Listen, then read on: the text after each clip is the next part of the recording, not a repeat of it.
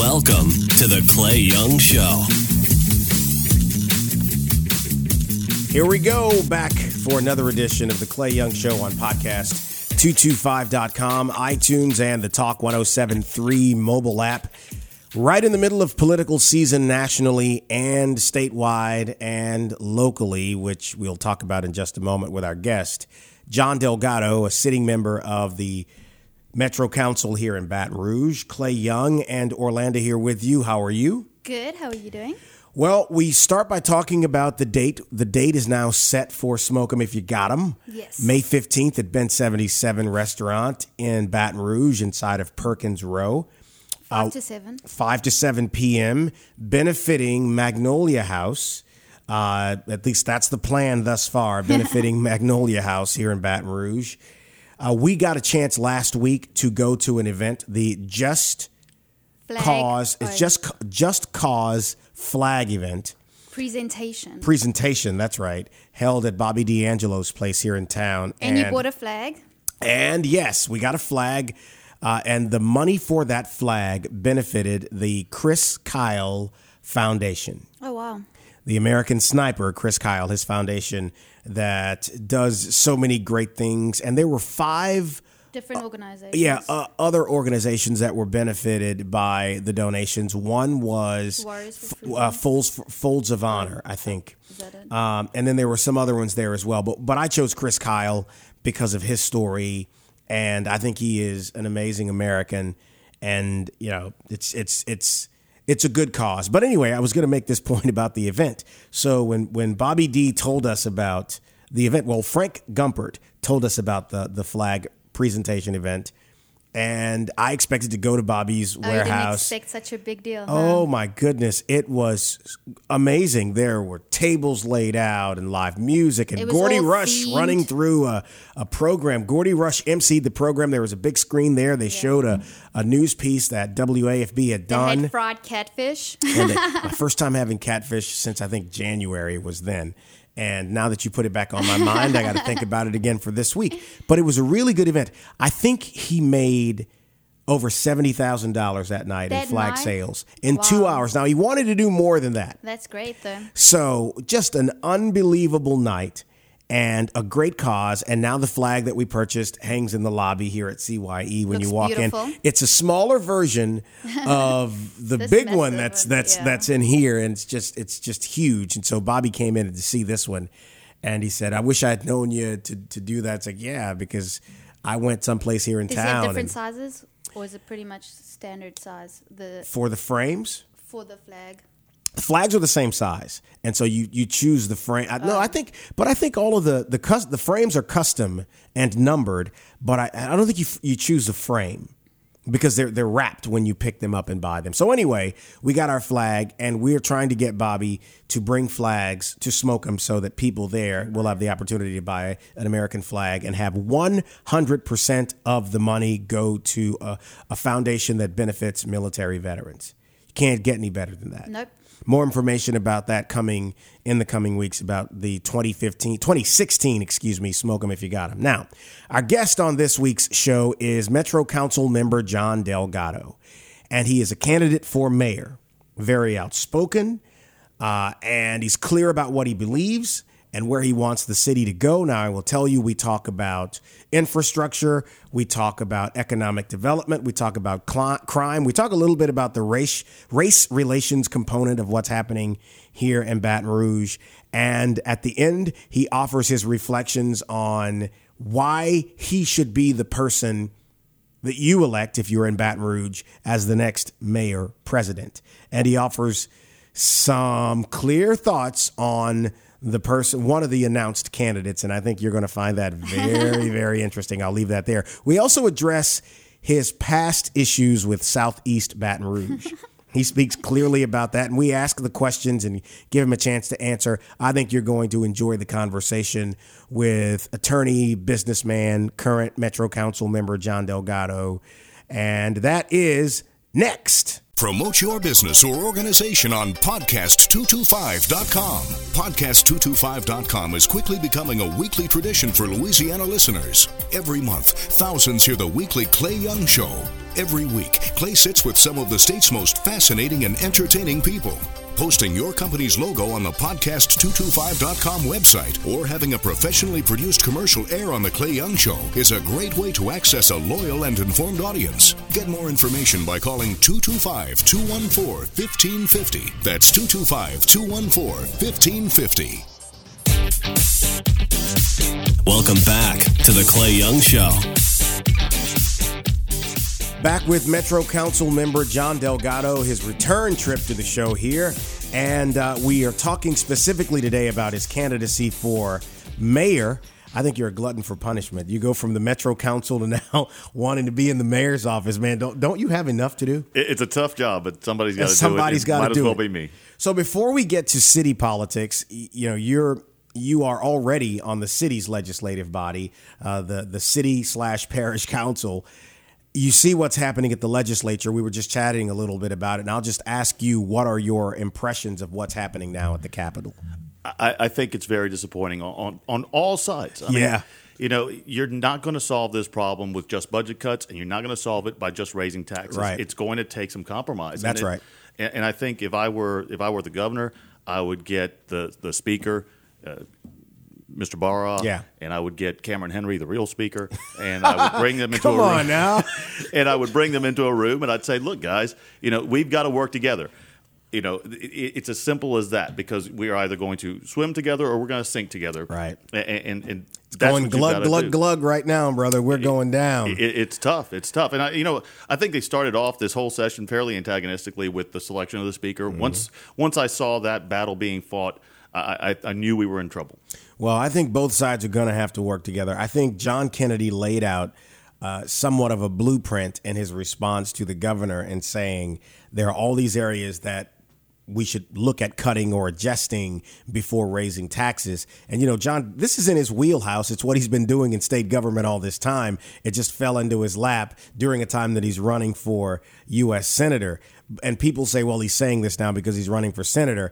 Actually, in all fairness, John Kennedy's been saying this been stuff saying for a it long, time. and he's Yeah. been saying it when when Jindal was That's governor, and when exactly it wasn't popular That's to right. attack the governor That's of- right. within your own party. And he turns out to be right. Yeah. Even back then, when he was calling him out on it, Yeah. we didn't know how right he was. And now it seems like so many things in Louisiana are in jeopardy because the money's not here. yeah, it really seems like we've had so many years of these smoke and mirror budgets. Absolutely. and, and now we're paying the price for it, and it's a heavy price. You know, if we talk about raising the the sales tax, uh, because this ties into the municipal governments, Mm-hmm. that if we raised it to two cents, it will have a catastrophic ripple effect question. throughout the state. It, we will. Baton Rouge, Louisiana, would have the highest sales tax in America. Well, uh, Central Central City, Louisiana, would have the highest sales tax in America. Yes. That's right, because they're, actually- up higher. Yeah, That's right. actually a little higher That's right. So in Louisiana, we'd have a couple of areas that outpace major metropolitan areas. Yes. You know, Dallas is what, 11 million people,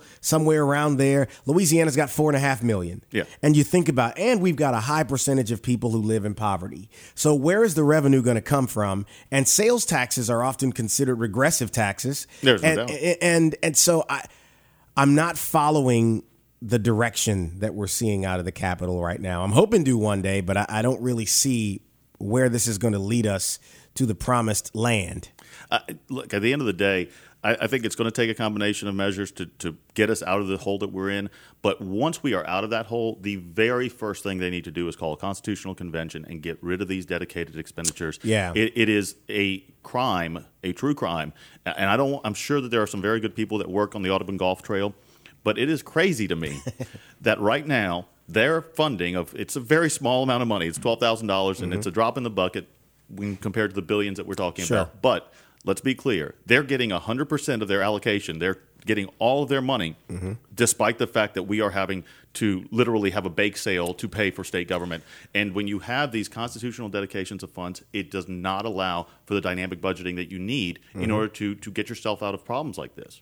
So uh, that's fair. You, you brought up a constitutional convention. I've had this conversation with friends of mine in state government and in statewide office. And the argument against it is always this. And, and before I say it, I see the, the, the rationale behind saying it. And it is that once you do that, you throw everything up on the table and you open us up to the potential for more incompetence or thievery because it opens everything up. Now, at this point, though, I do think the risk is becoming almost worth it because of where because healthcare and education take a pounding and there are all of these dedicated funding sources or dedicated allocations that we can't touch Right, and, and it, yes, it is a risk, but I think you go into it, and, and again, this is where you you drag Cameron Henry down the hall and you say, "Hey, look, we're going to call a constitutional convention." But you need to get your folks in line. I'll get my folks in line, and we will move forward together, mm-hmm. knowing this constitutional convention is explicitly for this, this, this, this purpose. And if you can do that, if you can work together, then you can avoid all those kind of backdoor Right. tricks that they'll be pulling. do you think do you think John Bel is going to have the clout needed to manage the state through these multiple crises That, that is the billion dollar question, my friend. because at this point it is looking shaky. That that media deal he did about three Thursdays ago did not help him at all. Putting out that you're suspending TOPS scared the hell out of people across all economic, political, and racial lines because kids of all types can get TOPS. Uh, listen. And I know that people say it's a real thing. I know that Dr. Alexander says it's a real thing, and I've said it before. They will they will light the Capitol with candles before football at Tiger Stadium goes away. Who are we kidding, I- man? yeah, I mean, look, John Bel still has to live in Baton Rouge. Louisiana, unless he's going to move the Yeah. governor's mansion out to Amite. Or, or, or Tuscaloosa. yeah, he- yeah. Come he- on. he, you can't touch Tiger. Come football. on, come on.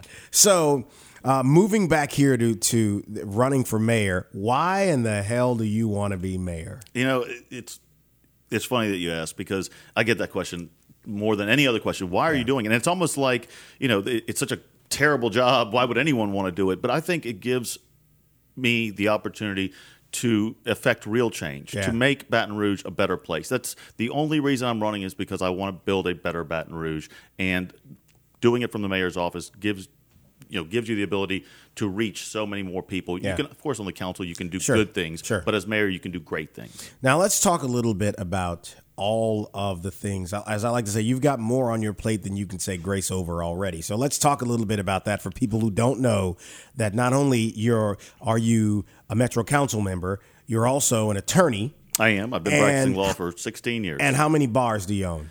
And then we, uh, I say we because I have several Sure, partners in, the, sure. these ventures.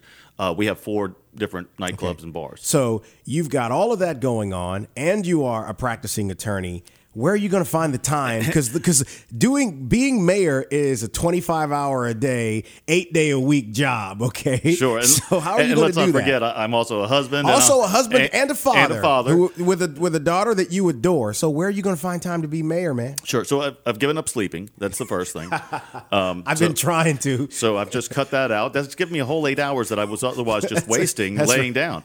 Um, well, the, the simple fact of it is, uh, just like Kip was a mayor, uh, uh, Kip was a lawyer before he became Sure. a mayor. Um, my law practice, I, I'm planning to give that up. Sure. And of course, the businesses that we own, my partners will be running Sure, that, and, sure. I'll, and I'll just divest myself of those. So I will be gi- giving the mayor's office a, a full time. Um, and, and then some, because obviously the mayor's office is not something that you just put your hat on, you become Right. mayor, you go go home, you take your hat off, and you're no longer mayor. You're Right. always mayor. Um, and and being that person for Baton Rouge, the one that goes out there and does all of the the events and really brings the community together is important. So I, I, I plan on doing that. And again, I have the support of my wife and family. So we'll get to all of that. Let's start with a few issues facing the city. First up, infrastructure. As we sit to record this podcast now, we're expecting inclement weather over the next few days. Whenever there is a torrential rain that lasts in excess of 20 minutes, several streets around this city flood. Acadian floods, Jefferson floods, parts of Sherwood flood, parts of Bluebonnet. I mean, if, if we sat here together, we can probably name 30 parts of the city that flood. What are you going to do to address infrastructure, the bridges, the flooding, the, the roads, the connectivity of some of the roads? Connectivity is so, so how do you address all of that? so and we- be specific with me now. Sure. now. So we have to we have to do that. We have to address because when we talk about traffic in Baton Rouge, really it's it's a multifold problem. Yeah. But part of it is we have a deficient infrastructure. Yep. Um, I'll, I'll give you an example I used the other day. When I was a kid, you could drive down Highland and take a left on Ben Hur right before Lee. Right. And That's how you would get down to Nicholson. Right. That bridge has been closed for 30 years. Right. Okay, 30 years. The, the bridge failed, Mm-hmm. and then they just never fixed it. We have over 300 bridges in this parish that have either been closed completely Yeah. or are on the brink of Yeah. failure. There was a freaking sinkhole on Bluebonnet two weeks ago. No, no doubt. I mean, but let's talk about the bridges specifically because okay. bridges are important. Yep. When you have a bridge that is a D or an F rated bridge and you're still using it, yeah. that puts the city at a huge liability. The first guy that that that that bridge collapses on is going to sue the city, and they're going That's to win right. millions, and Millions. millions of dollars because That's we right. know that they're failing. That's so we have to fix the bridges. Right. We have to improve connectivity. That allows us to to really use the roads that we have the way that they're designed to be used. You have people up in the northern part of the parish that, when you talk about flooding, the bridge that would get them to their houses is closed, Right. and the alternate routes completely flood out. Right. You know, we will spend more money or we will rather we will lose more money from the lack of productivity from people not being able to get to their jobs because these streets are closed from people Mm-hmm. not being able to get to their business and not being able to spend money than we will actually fixing these problems Mm-hmm. but how do you fix them it, it, it's simple you will have to continue the green light program beyond its existing term Right. um, and i think that in so doing we can get to improve all of these smaller portions of it because the green light program was a great big vision Right. and fixed major roads Right. But we need to go back now and do the detail work, which is so important. specifically for how much longer because whenever you, you talk about extending a tax even one that has been as sound an investment as that has been and it has been a sound investment how much longer We'd, we'd have to look at exactly because I mean, there's so much work to be done. So we'd Yeah. have to look at. I could not tell you right now what the specific amount of time would be to generate the monies that are necessary to do all these projects. but you would we give the to look at that. specific because for me to support it and and Sure. personally Well- I did support the green light plan and voted for it and I you know I'm not a big fan of taxes but the roads here were so atrocious and we've done a lot to improve Baton Rouge but I don't even think we're a fourth of the way would you agree with that would- because of all the work that the work we've done has been great and it hasn't been procrastination but I'm saying there is so much that needs to be done that the list is even longer than we tackled is that fair I think that to get to where we're at, uh, where we need to be, yeah, we may be only be a fourth of the way, Okay. but to overcome all of the neglect in the oh, past, Oh, sure. we we we came out of a huge No, hole. and I don't say that as a criticism. And now now we're uh, kind of over the over the top. I don't even say that as a criticism. It's much more about the the number of, I guess you would say, uh, derelict areas of the city that we had not had a chance to address before. You know, twelve years ago when Kip came in and we started doing this stuff. Sure. So, all right. Specifically, though, And again, let's keep in mind that the parish would have to vote on Right. extending the green light That- tax. that's so exactly it's ultimately right. going to be up to the voters, up to the people. and they will have to make a determination. I think the people would support it. I think they, they've seen the success of the current green light program, and I think extending that uh, to address these other roads and bridges and, and infrastructure needs that we have, I think they would support that. How soon would you propose something like that? Let's say you get elected mayor, you're sworn in mid January. How soon would you put this before or go to the people to start the process of putting it before them? I I think we would look at it and see exactly what the costs are, what can Okay. be handled internally without any any additional tax revenue, and if we, you know, when we see that it's necessary, when we see that it's absolutely necessary, Mm-hmm. we would go to the people. So infrastructure is a bigger one, a bigger one. Let's talk a little bit more about connectivity and the way you know the outlay of the city. You can't really do anything about that right now, but connectivity is a big issue. How would you address not only the specifically the infrastructure work, but the mental patterning of people and the way they use the streets of Baton Rouge? You kind of would have to start a re-education, if that makes any sense, about how all of that works. Does that make sense? If, if you're going to be rerouting people and doing things differently with the way that roads connect, I mean, in this town, because we are a creature of habit town, so much so we don't want a loop, and Shreveport's had three. So when you talk about, uh, just take me through your so, way for of doing example, let, that. let, let's say that we're going to improve on a, on a particular roadway like Nicholson. Mm-hmm. Uh, Nicholson needs to be expanded. Right now, eh, we're actually currently uh, expanding the intersection of Nicholson at, at West Lee or Brightside, um, which will help Nicholson traffic flow Right. significantly. But I think that those patterns of thinking change organically once the once the roadways are there. People pick up on that pretty quickly. You learn that I don't have to cut through, uh, you know, around this na- Mm-hmm. through this neighborhood to get from point A to point B, because now I have a connection. Right. So I think people will learn that pretty quickly. I, I don't think that that's going to take any real re-education. I think Right. that people will catch on. Um, but I think the key is to provide those those provide that connectivity, provide those expanded roadways. I think that there's there is some significant construction projects that need to be done. And if we could get, and again, you know, we talked about the state earlier.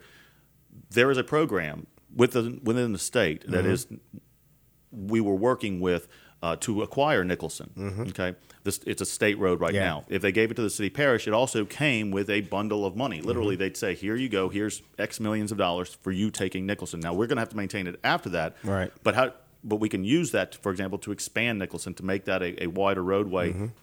and that gives you a, a real east-west connector What stopped it? well, the state's budget problems have, Yeah. Mm-hmm. has stopped that. But hopefully, again, when the state gets their you know feet back under them, then we'll be able to resume that progress. All right. So uh, we talked about the loop. I want to come back to that in just a moment. Specifically, Government Street. Government Street is four lanes, no center lane for turn, no shoulder, and there are spots on Government that flood. And anytime there is a need to fix a pothole on Government Street, man, you want to talk about gridlock. Yep. How would you address Government Street? Because I think when the construction starts there, it's going to be a nightmare. What do you do about that? So. I am not a traffic engineer. Let me just get that out. I- No, I, that's all right. You're I an wear attorney. I wear a lot right. of hats. Um, But, I mean, you're going to have to commission a plan to but- do something if you're elected. So the complete streets plan that was um, thought out with Government Street Yeah. kind of in mind as the first Yeah. uh, avenue that we were going to do uh, is a good plan. Okay. Okay. Um, and I know, and I, it, it is the toughest thing to wrap your mental arms around Yeah. to think, okay, we're going to go from four lanes to three, and that's somehow going to improve traffic flow. But the fact is that all of the traffic engineers will tell you that it does actually work. And for the layman to say, well, that's crazy, I agree with you. Okay. Mm-hmm. I look at it and go, why would we cut a lane and that improves the flow of traffic? Well, the fact is that it, it does because you the way that government street is when you block out you have four lanes. Mm-hmm. Every guy who turns left, okay, is blocking Right. two lanes That's right. as he goes across. Right. And then is blocking the traffic directly behind him. So a left turner blocks three lanes, Mm-hmm. allowing only one lane of travel to continue. When you have the and for however long it takes them to turn. When you have only three lanes, that left turner can wait in the Center middle lane center area, yeah. lane area for a clear spot. Right. He's no longer blocking the traffic behind him, and he's not blocking the traffic on the other side because he's turning when there is time to turn. Because that's really the that's one of the biggest issues over there is being caught behind Oh, someone who's trying to turn left. I think you're you're absolutely right about that. It, it, it really is. I mean, I, I take Government Street all the time, Yeah. and, and yes, I hate that Yeah. left turning guy. So I mean, I try, I, I try and stay in the right lane as long as I can. But there's again, there's so many possible uh, turns off Right. for the for the right turns. Also, the problem with Government Street and implementing this plan actually is the bus route. There's a lot of bus stops on Government Street, Mm-hmm. and in order to have this function, you cannot have the bus stopping um, in that lane of travel to pick up passengers because that would cause gridlock on Government Street. Right. So what we need to be able to do is cutouts for the buses to be able to pull off the side of the roadway to pick their passengers You mean up. an extended shoulder to the right uh, to the right of the right lane where the that the bus can pull into where people can board or deboard the bus. Exactly. And Okay. the issue becomes, though, uh, and, and it's a multifold issue. One, bus stops change depending on the patterns of use. Right. And so when you create these cutouts, it almost becomes like a permanent bus stop Sure. Mm-hmm. because now you've now you've acquired that property. The other thing is we have to buy the property because in a lot of cases we don't own the right, Right. of way. Right. And and that's another issue that we have to address. But I think once they can get around those two problems, um, they can move forward with construction on Government Street, and it will benefit traffic on Government Street and the businesses along it. All right, let's move to um, the loop question, and we brought this up. How you know this is something that Mayor Holden has tried to have a discussion with other parish presidents and leaders and parishes contiguous to EBR about. And as I said earlier, between Caddo and Bossier and those areas, they've had three. We we we can't get we can't even start the serious dis- discussion about one. Right. How would you change that? All right, a couple of things. I support a loop, and I think we need one. Um, but a loop, just like any one of these things, Mm-hmm. it, this traffic in Baton Rouge has to be a multi-pronged approach. Sure. W- solving the connectivity on the infrastructure surface streets that's not going to address our traffic problem Right. in and of itself. Right. Fixing the interstate is not in and of itself going to, uh, going to fix our traffic problem. A bridge over the Mississippi, Sure, all of these sure, things, sure. none of these things individually fix the traffic problem. Um, the first thing that I would do is, uh, again, uh, let's look at Nicholson and make that a poor man's loop. You Mm-hmm. can expand the Nicholson surface and make that a, a bypass around the southern part of the Yeah, city. yeah. Mm-hmm. You can also expand River Road and make that a much more scenic, but Yeah. and that actually ties into an economic development idea we'll talk about later Sure. on, on River Road. Um, so you can expand those streets. Well, the goal is to create alternative northwest. I'm sorry, northwest to southeast connectors in right. the parish. Right. So the first thing I would do is um, you have to look at the bump plan. Okay. Now this has been talked Mm-hmm. Explain the bump plan. The bump plan, it's, uh, it's uh, some engineers at AECOM came up with this, and it is, stands for Baton Rouge Urban Mobility Plan. Mm-hmm. Um, the idea is that you would take Airline Highway, okay, uh, from the old bridge, okay, and actually connecting out to 415. Mm-hmm. Yeah. And through the center lanes of it, you create a uh, tollway. okay. Okay. On the side lanes, you expand that footprint so that you have two lanes of southbound travel and two lanes of northbound travel that are free lanes. Okay. Okay. And no one has to pay for those. Then in the middle two in the middle four lanes, two lanes in each, is a toll road. Yeah. Okay. With well, why would I take that one if I can take the other two for free? with because it has limited ingress and egress, and you can bypass the entire Oh, parish. okay. So when traffic's backed up through Baton Rouge, those trucks can go up to 415, take the old bridge, and end up hitting either I-12 or I-10 or going out to Gonzales. Which would alleviate a ton of traffic. and you can do it as a toll road as, as a public-private partnership at little or no cost to the taxpayers in Baton Rouge. Definitely would alleviate traffic. So, but again, And the state has already actually funded the study for this. So we've already it's already stepped past the conceptual plan, and they're actually the, the a, a study has been funded for this plan particularly. Right. And and it, it shows a lot of promise. This is only again, this is not the solution in of itself, but Right. it is one plan that I think we need to implement right away. how do you get other parish leaders on board on a loop? You just have to sit them down at the table. At the end of the day, Why would it be any different with you than it was with Kip? Well, you know, maybe I'm particularly charming, or I'm just a much more convincing guy.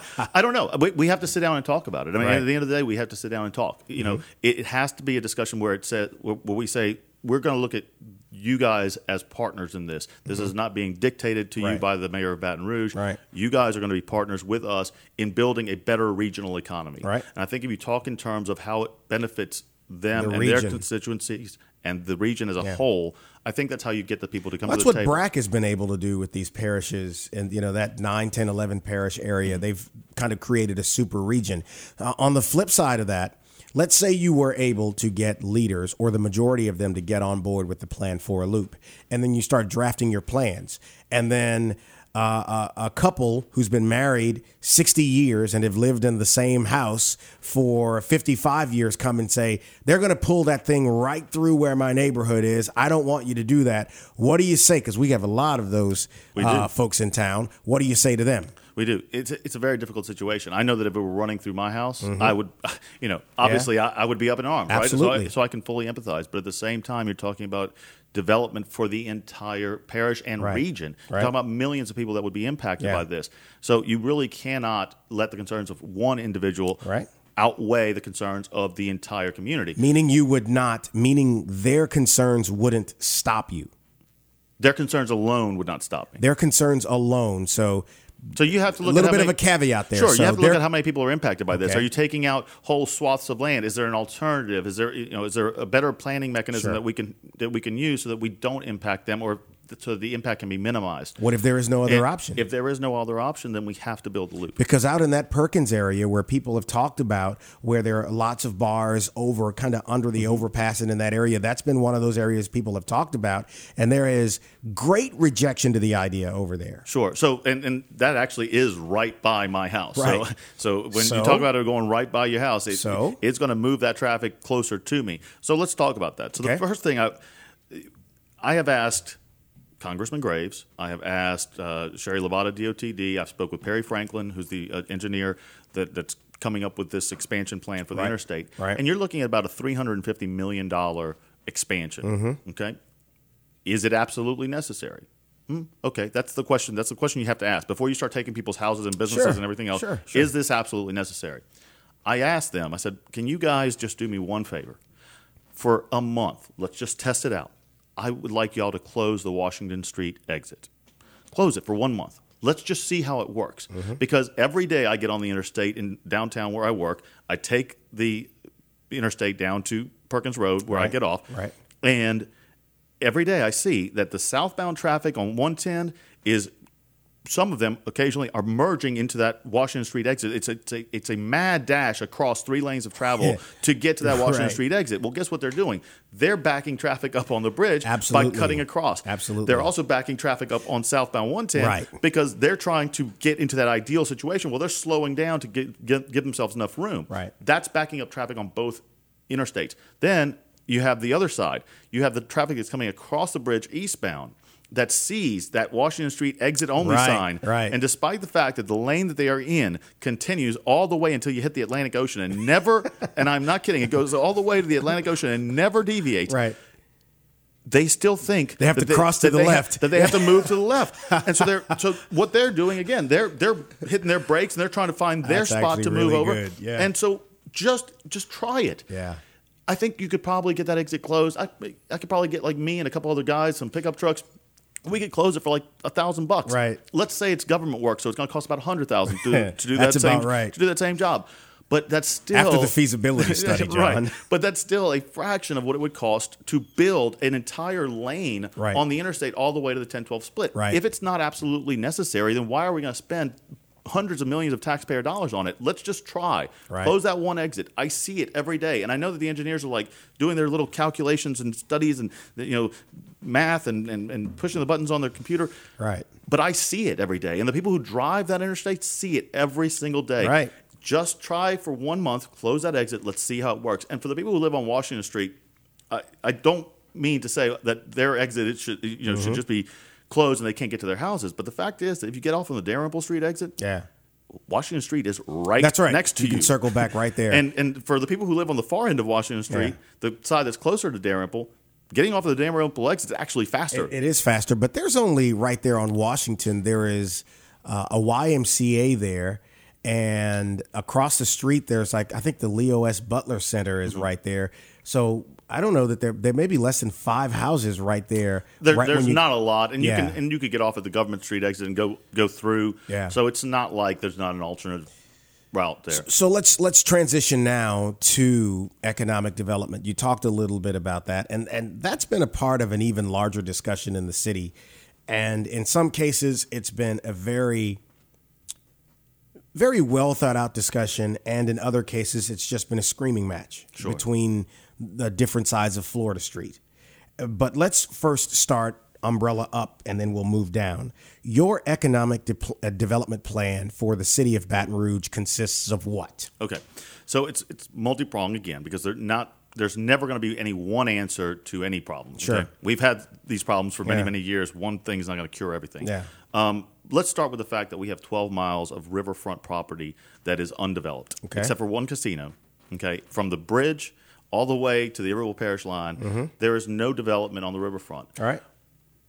what an incredible waste of the most valuable property in any municipality. There's not a city in America that is on a river, whether it's Shreveport on the Red River, Mm-hmm. Lake Charles on the Sabine, you go to, to, to Memphis and Nashville and every, any city, Right. any city that's on a river, their prime property is that riverfront. You go to Right. New Orleans, the, the, in, from the Riverwalk all the way past Jax Brewery, Sure. that's where people want to go to. It's just a natural human tendency. We build, we dig up and build lakes all around our, our community That's right. just to have people living around them. Yeah. When you have this incredible expanse of riverfront that is wasted, we as a city parish need to commit our resources and our collective wherewithal to bring up the riverfront development in this parish. Okay. So I think it is key to one go out there and expand River Road and make make the streets connect so that you can get to those properties better. Um, you need to run the sewer lines out there, run the utilities out there, commit as a government, like we did with downtown when we said, you know what, we're gonna we're gonna commit as a government, we're gonna give you the resources that we can as a government, and we want to encourage private investment to come in there and follow.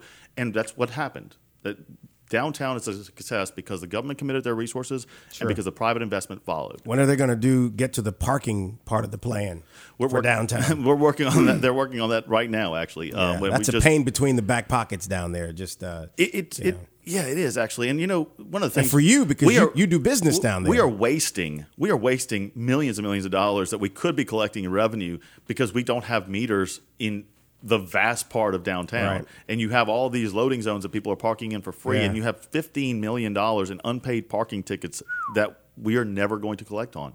So we could, I mean, it's crazy. $15 I could- million I could do a lot of good things with fifteen million dollars. Yeah, that's our outstanding. Look, if we if we- hell. Why am I always paying my parking parking ticket if nobody else is when I get one down there? I, I tell you, well, you know that that is a problem, man. People, you know, people like you and I may Yeah. get that ticket and go, you Yeah. know what, I need to pay it. But a lot of people just toss it. I don't need the headache. I pay it. and and you have you know you have people, and we will start addressing this through the legislature Yeah. and saying, okay, we're going to flag your license so that when you go renew it, we Right. we collect our revenue. I, I hated to derail you. You were running That's through okay. your plan. That's all right. So so going back to the plan. So part of it is economic development on the south side of the parish Yeah. to, to really build up that riverfront. I mean, we could do great, great things if we helped encourage that private investment Mm-hmm. Sure. on our riverfront properties and not industrial development. We're talking about commercial and residential Sure, development, sure. Mm-hmm. restaurants, and, and and not casinos. Okay. Right. Um, so I think you could do great things over there. The other thing is, how do we address development in North Baton Rouge? Yeah. Um, and that's a major issue. So I, I've proposed already at the council level a, a small plan to help economic development in the How? north. What's the plan? So it would be an economic opportunity zone for all the property within the city parish that is north of Florida Street, inside the city limits, and um, outside of the downtown um, development area because Mm-hmm. they are their own uh, taxing district Right. what you would do is you would say, okay, you have a plot of land, um, and someone wants to build a grocery store on it. We know we need grocery stores in North Baton Rouge. Sure. They tell us all the time we need groceries. It's Sure. a food desert, right? Sure. So if you can encourage a grocery store to come there by saying, if you build your grocery store on a piece of land in North Baton Rouge, we will continue to tax it at the land price and Mm-hmm. not as the improved value for the next 10 years. We will give you a tax abatement. Okay. Okay. That could save you 100000 a year on your taxes. Well, that that's an encouragement to the bottom line of that retailer to come in there and say, okay, we're going to to move here because we, we have a opportunity now just to make you know to save some money and the process make some money, um, and, and it works for anything any any type of business that wants to either improve an existing property or build a new property in North Baton Rouge. It's a ten year tax abatement and it will be coming back up to the council. It was deferred twice. We're hoping to get it passed uh, at the council level, and that would help incentivize development in North Baton Rouge. Um, and again, there are other things we need to do. Um, we need to look at crime in North Baton Rouge. We need to, because if you ask, Mm-hmm. Well, I want to come to crime. We'll, we'll deal with crime as an Sure. entire sep- entirely separate subject. but keep uh, in mind that this, this is a this is a um, multifaceted thing. right. So Yeah. you have to address Yeah. you have to address crime in North Baton Rouge. Yeah. You have to encourage in order to encourage businesses to move there. You have to make them feel safe. Yeah. Um, You have to take the properties that are blighted. Yeah. and address the blight in North Baton Rouge. Yep. Because again, that not only feeds into crime, but again, it, it de-incentivizes businesses Sure. from opening up there. Sure. They, no one wants to open up next to a, a building that's falling That's down. That's right. Um, and so we have to have real blight enforcement and, and a real commitment by the city parish to go out there and, and take those properties down. Um, and again, it, it's it's going to call having it. You know, it's going to require calling everybody to the table and saying, "Look, we have a problem. We need to to bring businesses into North Baton Yeah. Rouge. Um, how can we do that?" Um, and, and sitting down at the table and working that out. Because at the end of the day, you know, you may live in a very nice house. Sure. If your neighbor's house is falling down, Yep. Okay. Not only do you have a moral imperative to help your neighbor. Okay. As Christians, we Mm-hmm. we want to help our neighbors, but at the same time, you also have an economic incentive. That's right. It's hurting my property No value. question. It is hurting me. No question. So when people are listening, those that live in South Baton Rouge and saying, "Well, we don't have to worry about North Baton Rouge. We never go up there. We don't know anybody who lives up there." The fact is that it hurts our ability to attract these large companies to Right. come to Baton Rouge when they look at it and go, "Boy, you have a really high crime rate." Uh, you know, we got we just left the airport and it doesn't look very good up here in Baton Rouge. Mm-hmm. Um, you know, it, those are the things that de-incentivize businesses coming anywhere in this parish. We have to look at it from a, a solution of what makes the entire parish work better together. So I agree with you, uh, but I will ask this as well about that. There is a university up there that uh, has thousands of people on it on a day, the campus on a daily basis. There is an airport up in the northern part of the city and the parish. And I hear the discussions from afar about development up there, and I agree that there is there is great need for investment and development. But but here is what I'd like to understand about it.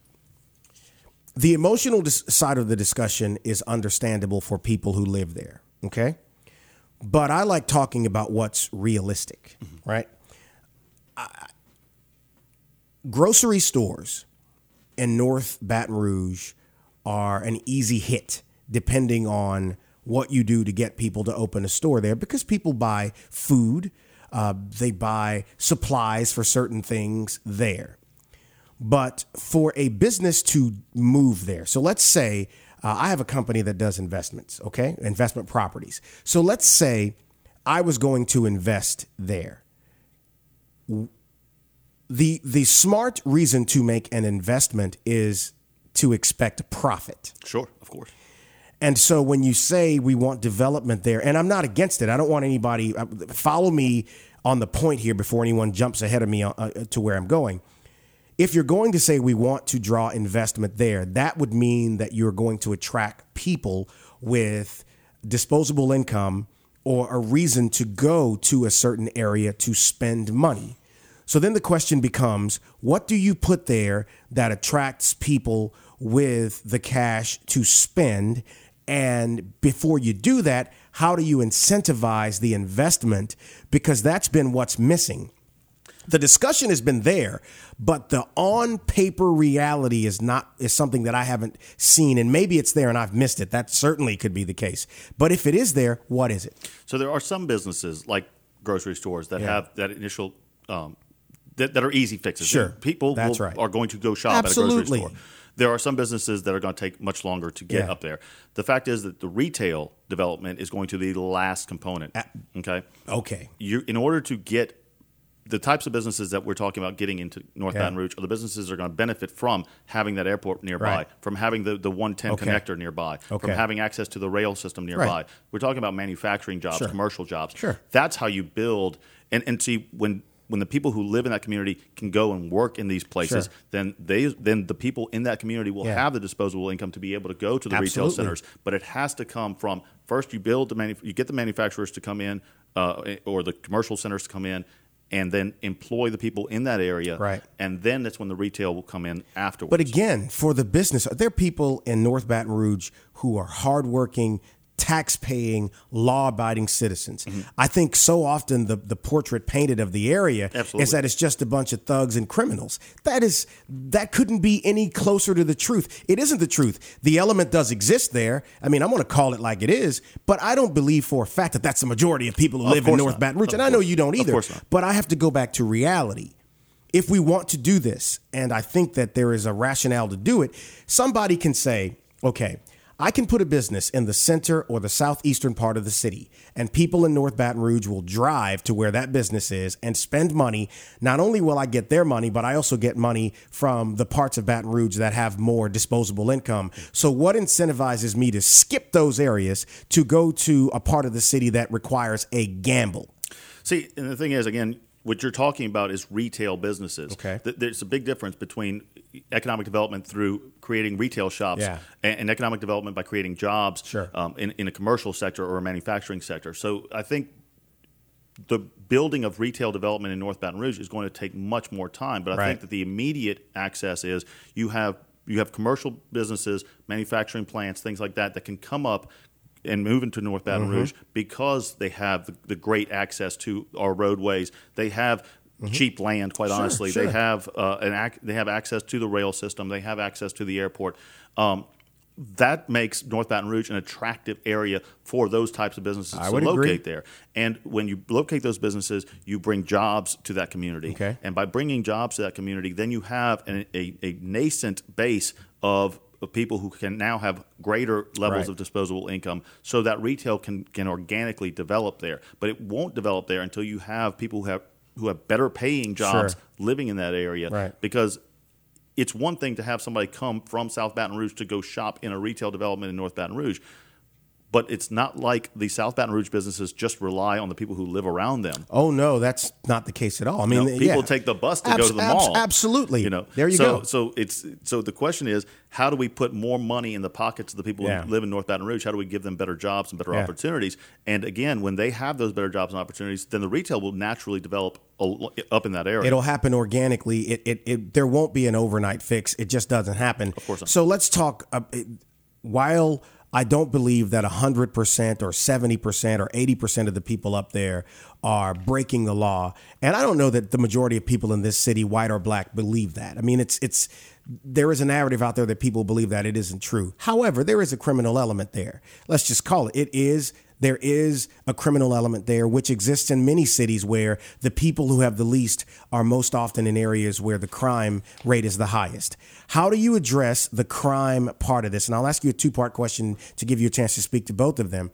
How do you address the crime? And here's the second part you're not going to get people to come to the table, and I'm just going to say this as long as the element of race, the specter of race, hangs so heavily over the room. You can't dismiss that, you know, there there are racial components that people talk about and you have to deal with, but the tenor of the conversation is something that's going to make a lot of people say, "I'm not going within 100 miles of that." Until we can have a real discussion without being called a racist if I don't want to develop in a part of the city. Is that fair? Sure. Okay. So, so to answer your question, one, how do you how do you address the race racial component? Um, I think you have to make it clear to everyone in this parish and in this community that it everyone benefits if the lowest person in our society rises up. Okay. That rising tide lifts all boats. That's right. So if you take the most impoverished area, the Yep. most underdeveloped area, and Right. you improve the conditions there, Sure. everyone benefits from that. That's right. People Okay? have a right to a job and a good education because we do have public schools. And the surest way, the surest way to put the drug dealers and the criminals out of work is to give people real jobs that have real paychecks and real opportunities, right. And, and give them access to those jobs. Right. So, so part of it, part of addressing crime is real economic development, Right. Okay, and, and real jobs and opportunities in, in North Baton Rouge. We, we can talk about crime throughout the parish, but Sure. the, but there is a crime problem in North Baton Rouge. But that and that component has an impact, as you said, on economic development. Absolutely, and it and, it, and again, it's a it goes back as you develop the the job market there. Mm-hmm. It also has an impact on reducing crime. So it is a beneficial spiral. The other thing is that we have to address, and we will talk about this, I think, in Sure, a second, sure. is, is the education system. Right. Because again, if you give people a good education, you give them better opportunities, Right. make them much less likely to Right. commit crimes Right. how do you deal with crime really anywhere? Okay, I think that that's the better question because it's not just North Baton Rouge. There's crime all over the city, All over the country. and- and, uh, you're right. Yeah. Okay, but how do you deal with crime? Well, you start with education. Mm-hmm. You help with economic development. From a policing perspective, we have got to give our police officers the tools that they need um, and the manpower that they need to effectively patrol our neighborhoods. Okay. Um, Which would be what? which would be at, at least 150 to 200 new officers. And how do you pay for that? You pay for it. That's a good question. You pay for it by looking at first of all the fact that we are spending most of our officers are, are working about 60 hours a week Yep. versus 40 hours a week Yep. because they are all working mandatory overtime because we simply do not have enough officers to cover it. Think about it like this: if you're a business owner and you have a need for 150 employees, but Mm-hmm. you can you're only paying 100 of them, okay? But now you're paying those 100, 100 employees overtime to do that extra 50 50 yeah, man, yeah. uh, uh, 50 men worth of work, Sure. you are spending much more than if you had just hired the additional 50. Right. Okay. It, it's a that is what we are doing right now. So we are spending every Okay. year much more in overtime than we should be because we just don't hire enough officers. Right. Um, and again, you always have to look at these things from a business perspective. And as a mayor, I'm always going to look and say, okay, how does this affect the bottom line? Right. The fact is that if you put the police out on the street, if you give them the tools, if we reduce crime, if we improve economic development, if we do these things, we generate more money for the parish. Yeah. It is, you know, we can keep doing the same thing over and over again and expect a different result, Sure. but everybody knows that's the definition of insanity. Look at what Sid did in the Gardere area out there with getting involved in the community with the sheriff's office And since then, he went in and got into the community. Look at all the development just on Burbank, along where Gardere is. 10 years ago, there was a gas station and maybe a, a Jack in the Box or something. Yeah. There's a Walmart over there now. Yeah. And there are all these fast food places along Burbank past Bluebonnet going to Gardere. So you're right. When you address crime, it makes it makes an investment area more attractive to the people who have the money to spend the money. Absolutely. And again, when you make that area more attractive and you bring those businesses in, guess what they're generating? Sales tax dollars. That's right. That goes back into the general fund, which allows us to pay for these programs and allows us to pay to have these police officers, these additional police officers on the street. Part of it is there's there's two theories that I that I look at when I talk about law enforcement. Okay. One is the broken windows theory. Yeah. And for people who don't know what that is, it is the idea that if you have a, a building that's pristine that has no broken right. windows, people are very are, are much less likely to throw a rock and break That's a right. window. That's right. Once that first window breaks, Breaks, that's right. It's really Creates easy- a trend. It creates a trend. Right. that- and then another kid's going to walk by and break another Yeah, window. Somebody else right. walks by, and That's eventually that building Why don't falls. they teach that in schools, by the way? They should. Well, you know what? It, and actually, it's it's the the uh, brand new desk theory also. So, Okay. you know, when you when you when you're in school and they, you go to class and they you sit you down in that brand new desk and nobody's written on it, you don't want to be the first kid to write on the right. desk. But you know. If somebody's already written War and Peace all over the thing, then you know Right. it doesn't matter if I'm going to carve my little JD initial right there in the corner because hey, if somebody else has already done that, and then you have a, a Right. crappy falling down Right, desk, right? So, so the broken windows theory was applied in New York City, Right. Okay, and it's how Giuliani, That's right. um, and William Bratton, who was the police chief That's at the time, really helped to reduce the crime rate in New York by going after the little things like blight elimination. Mm-hmm. We have, I think we have, two, uh, I don't even want to say this. I think we have two guys that work in blight enforcement for Two the pe- entire two ci- people? Yes, two people. Wow. Okay. We have got, we have got to get out there and take these properties and raise them to the ground, Mm-hmm. and then t- I say to the neighbor, "Hey, you want this lot? Hundred bucks. If you mow the lawn, you can have it. Okay, just take it.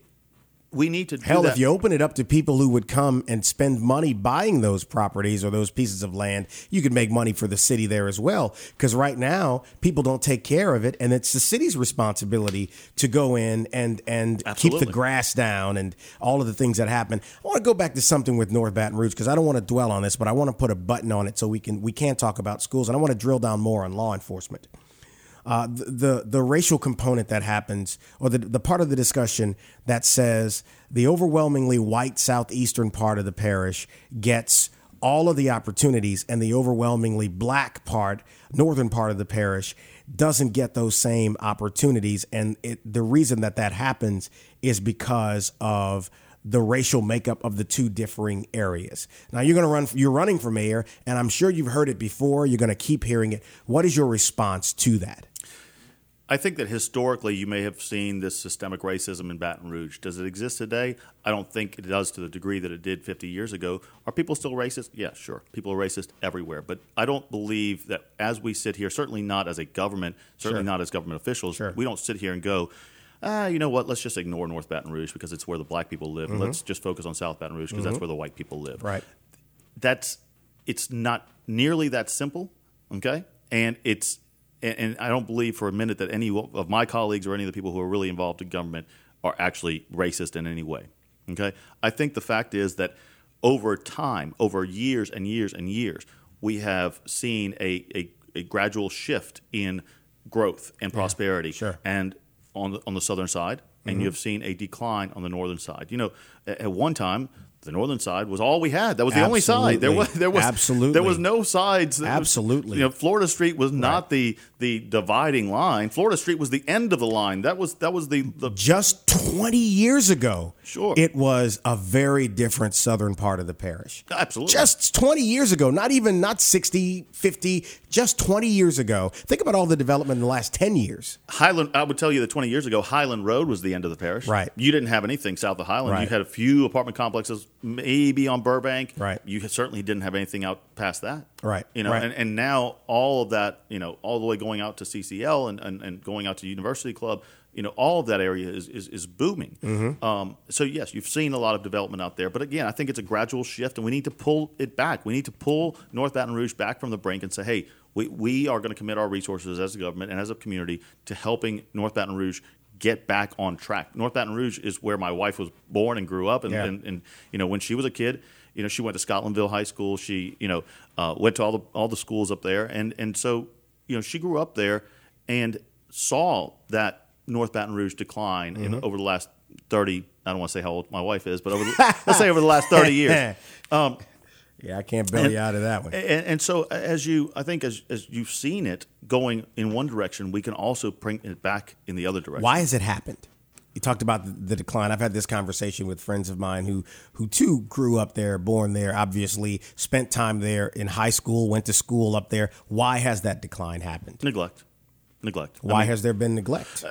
I think that it- it comes from a lot of sources. One is there is a, you know, you have an option A or option B. Sure. I pick option A. You look at both options. You go, ah, Delgado picked option A, so I'll pick that one too. Mm-hmm. And and it's just a it just forms this trend, and again, organically, it just develops. South Baton Rouge didn't just grow into you know an economic powerhouse overnight.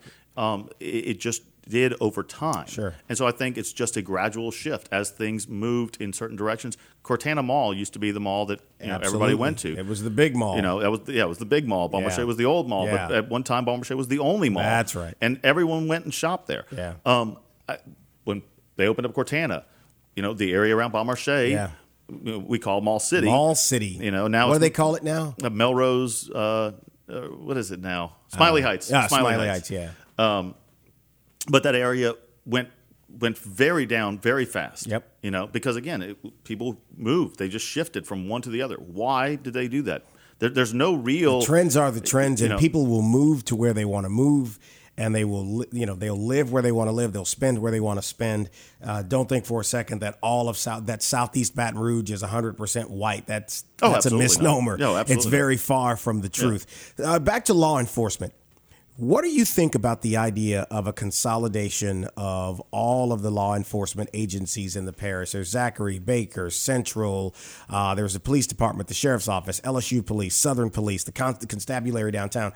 Now, I've heard people talk about putting all of those under one umbrella where the sheriff basically becomes a police commissioner, uh, a la New York that you mentioned earlier, with all of these different precincts and areas that are, that are under uh, his watch. I don't know how you make something like that happen, to be honest with you. But what's your uh, what's your response to the idea? I have great concerns about consolidation towards the sheriff's office. Now, if you said we're going to consolidate everything into a metropolitan police department that is under the city parish government because we have a consolidated government, um, I could understand But that would eliminate the sheriff's office. well, it would eliminate the sheriff's office criminal enforcement, but the sheriff's office still would run the jail, still do all service of process, still Yeah. protect the. but you the- turn it into a clerical office more, you know, and and and a, and a and a landlord basically. It would be just like uh, New Orleans. New Orleans has a civil sheriff and Right. a criminal sheriff, so you would still operate the, the sheriff's civil functions. But and th- this is the reason. Okay, this, Sid Gautreaux is a fine man and a good Oh, sheriff. Okay, and a good friend of mine, and we've been friends for a Yep. long, long time. Yep, yep. as he Um, as, as he mine. But I don't know what the next guy's going to be like. Yeah. And to consolidate that much power into the hands of one man, because everyone that works, you, you do know that the way that the sheriff's office works is that everyone is a deputy. You have one sheriff. Yeah. Everyone else works at the pleasure of Right. that sheriff. He That's can right. hire you and fire you That's for any reason at any That's point right. in time, and he is not subject to any type of civil service. Right. He's not. No one is subject to any type of protections. He says what a person gets paid, how many people of a certain rank there are, and it is purely at the sheriff's discretion. He answers to the legislature. He he only really only Well, enters well, that's true. He, he could arrest the governor, quite frankly, The- the- within the within the parish. within the parish yeah. of East Baton Rouge. Yeah. The sheriff is the most powerful Yeah. official. Yeah, I mean, he it- is. going back to the Earl K. Long days, That's right. um, when when the sheriff arrested Earl and had, then had him shipped down to New Orleans. Right. Um, so so I think it, that type of consolidation of power without any real checks and balances on the office gives me great concern. Right. Okay. You know, and once elected, they're elected until the end of their term. So you know, a great sheriff can do great things, but a Right. bad sheriff can do a lot of bad things. I do think you mentioned adding people to the police department. I actually think we have a fine police department. I mean, I I've got a relative who's a member, so I I believe that uh, Carl Dabadie is a good man, as I'm sure you you know. What is your opinion of how the police department uh, is doing in Baton Rouge? And you've talked about adding more boots on the ground Sure, I think to we- help. I think we have a great police department, a very professional police department, one that is Yep. very highly rated by CALEA, which is the, Yep. the uh, law enforcement accreditation agency. Um, we have the top ranking from that agency, um, but they are overworked and undermanned. We are operating at the same level of, uh, of law enforcement in terms of the number of people in the department Mm-hmm. uh, that are commissioned officers that we've been operating under for the last 30 years. Right. Um, the population of Baton Rouge has grown a bit in the last Sure. 30 years, and the parish In the last 10 years. and, and, and certainly we, we know that. And Yeah. so to continue to operate under these same uh, conditions and, and expect that we're going to somehow get a handle on crime, I think is is, is a bad idea. It's just it's just not working. So it, it, I think that we need to number one, we need to pay our police officers more. Sure. Okay. Um, the fact is that we are not able to recruit the officers that we need to recruit Mm-hmm. because, quite frankly, it will take you ten years to work at the Baton Rouge Police Department before you will make what the starting out pay for a state trooper is. Right. Okay? 10 years to get to that same level that the guy, that the rookie cadet just graduated from State Trooper Academy, Right. got his got his car and his gun. He's Right. making what you would be making after 10 years working at BRPD. That's just not fair. It's just not fair to our officers. Um, so we've got to figure out a way to get them a pay raise.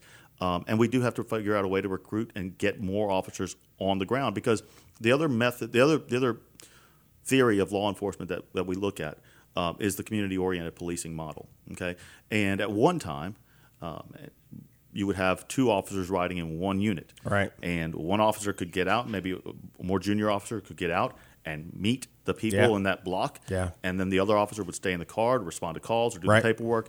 And you could actually get to know the police officers that patrolled Sure. your particular Sure, neighborhood. sure. In downtown Baton Rouge, I know every police, not because I'm a councilman, but because my office is downtown. Right. I know every police officer that works at the downtown district, Mm-hmm. and every business owner, every restaurant, every shop, every hotel owner or operator in downtown Baton Rouge knows every police officer Right. in that department because they they walk around and we see them every day and we talk to them and we say hi.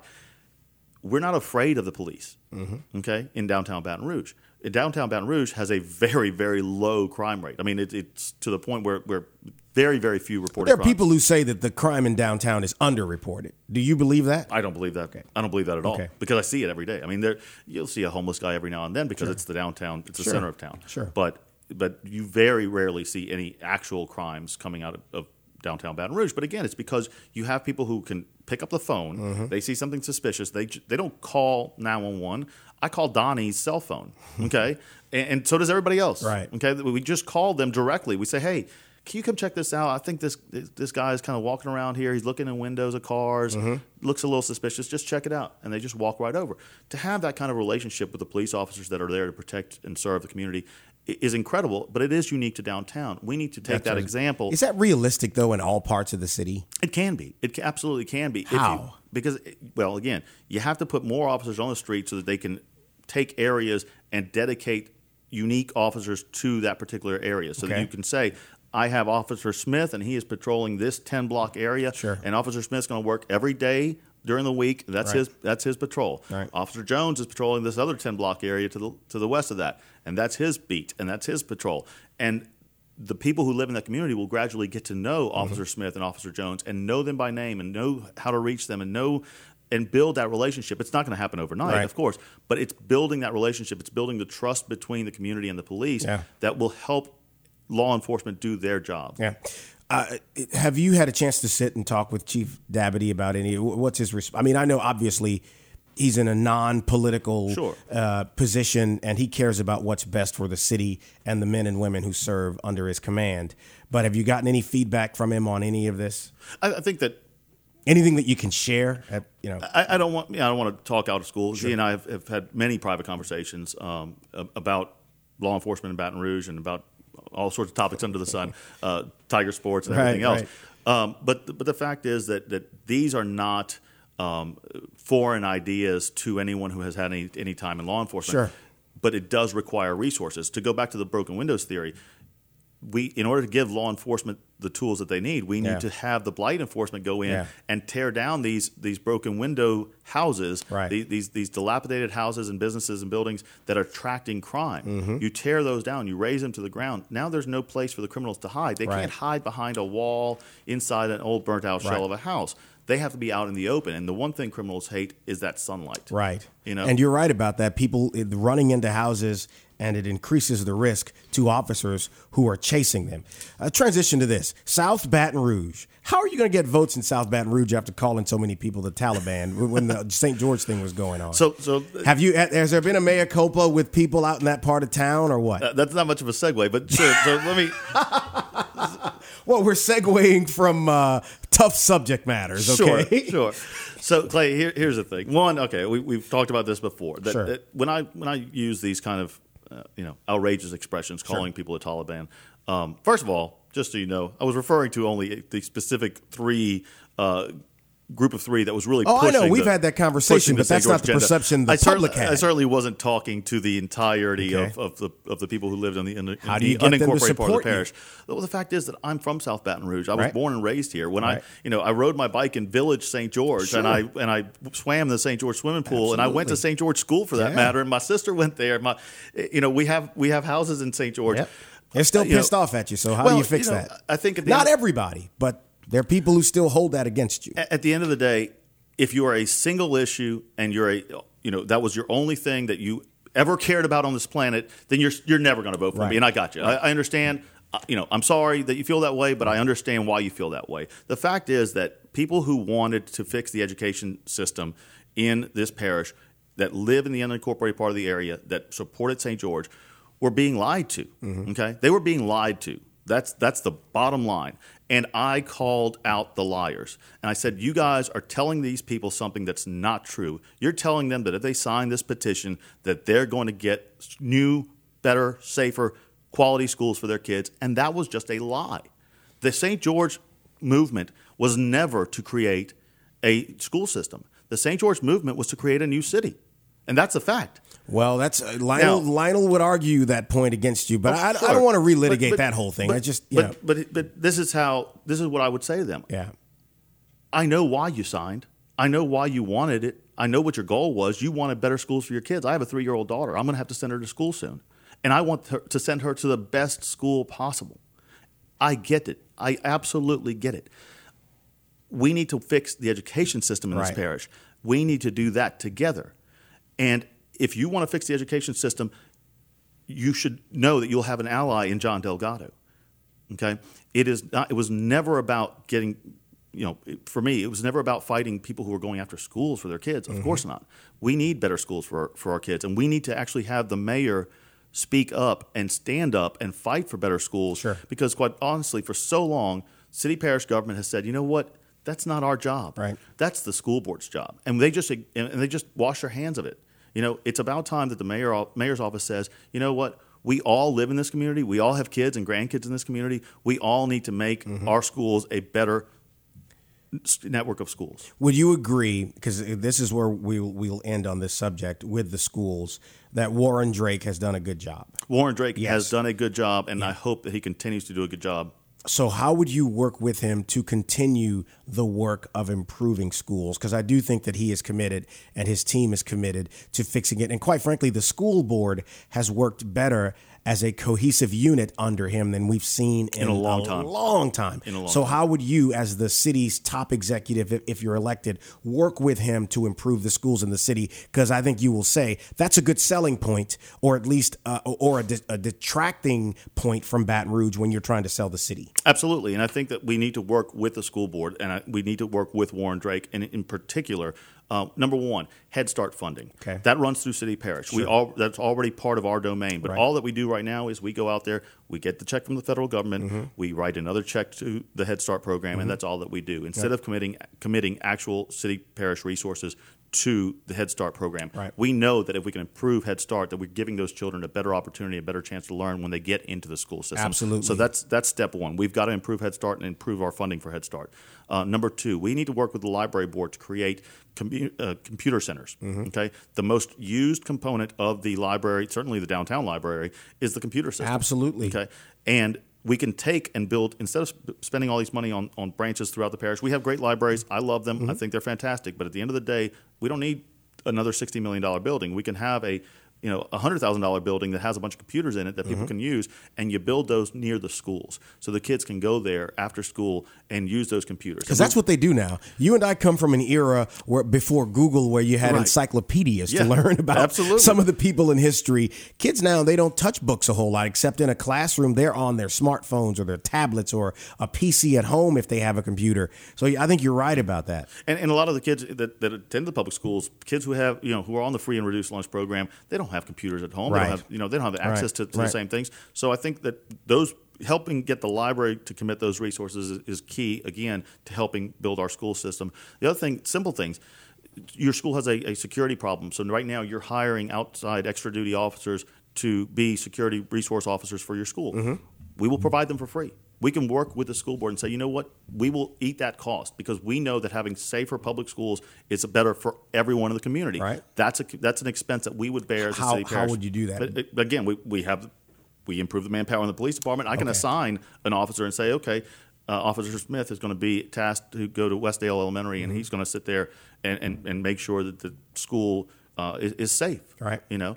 Um, you know, we have all these crazy people going out there and, and, and shooting up schools. Thank Yeah, God we've never had that. in- never had Yeah. that in Baton Rouge. But Knock on wood. But you know, we can we can provide that extra layer of protection. And again, that police officer's there if some one of the kids gets in a fight or whatever whatever happens. There's a Mm-hmm. disciplinary issue that you need a, a trained police officer to go and handle.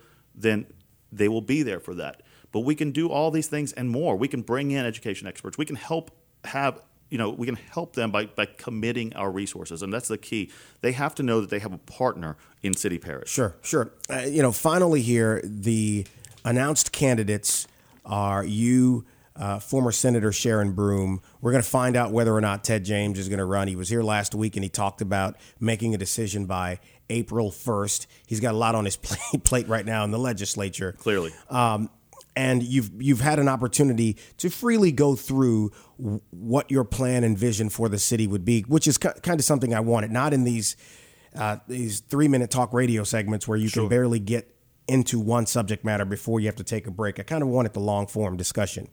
But seeing that she has been a legislator for all these years and he's now coming out of the legislate, legislature, you have been a legislator, but you've also been a business owner as well. What's let's say Ted gets into this thing. What separates you from the the the other announced candidate and the potentially announced candidate as an option for the Baton Rouge voter?